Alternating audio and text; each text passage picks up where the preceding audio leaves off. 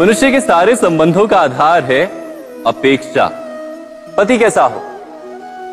जो मेरा जीवन सुख और सुविधा से भर दे। पत्नी कैसी हो? जो सदैव मेरे प्रति समर्पित रहे। संतान कैसी हो?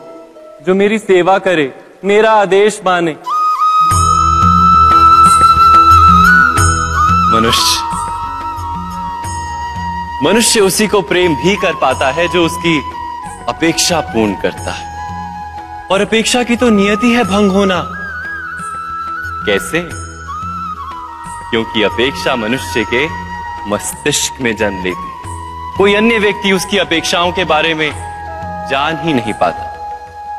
पूर्ण करने की प्रमाणिक इच्छा हो तब भी कोई मनुष्य किसी की अपेक्षाओं को पूर्ण नहीं कर पाता।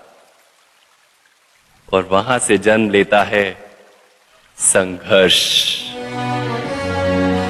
सारे संबंध संघर्ष में परिवर्तित हो जाते। पर मनुष्य अपेक्षा को संबंध का आधार ना ना बनाए और स्वीकार करे केवल संबंध का आधार तो क्या ये जीवन स्वयमेव सुख और शांति से नहीं भर जाएगा? स्वयं विचार कीजिएगा।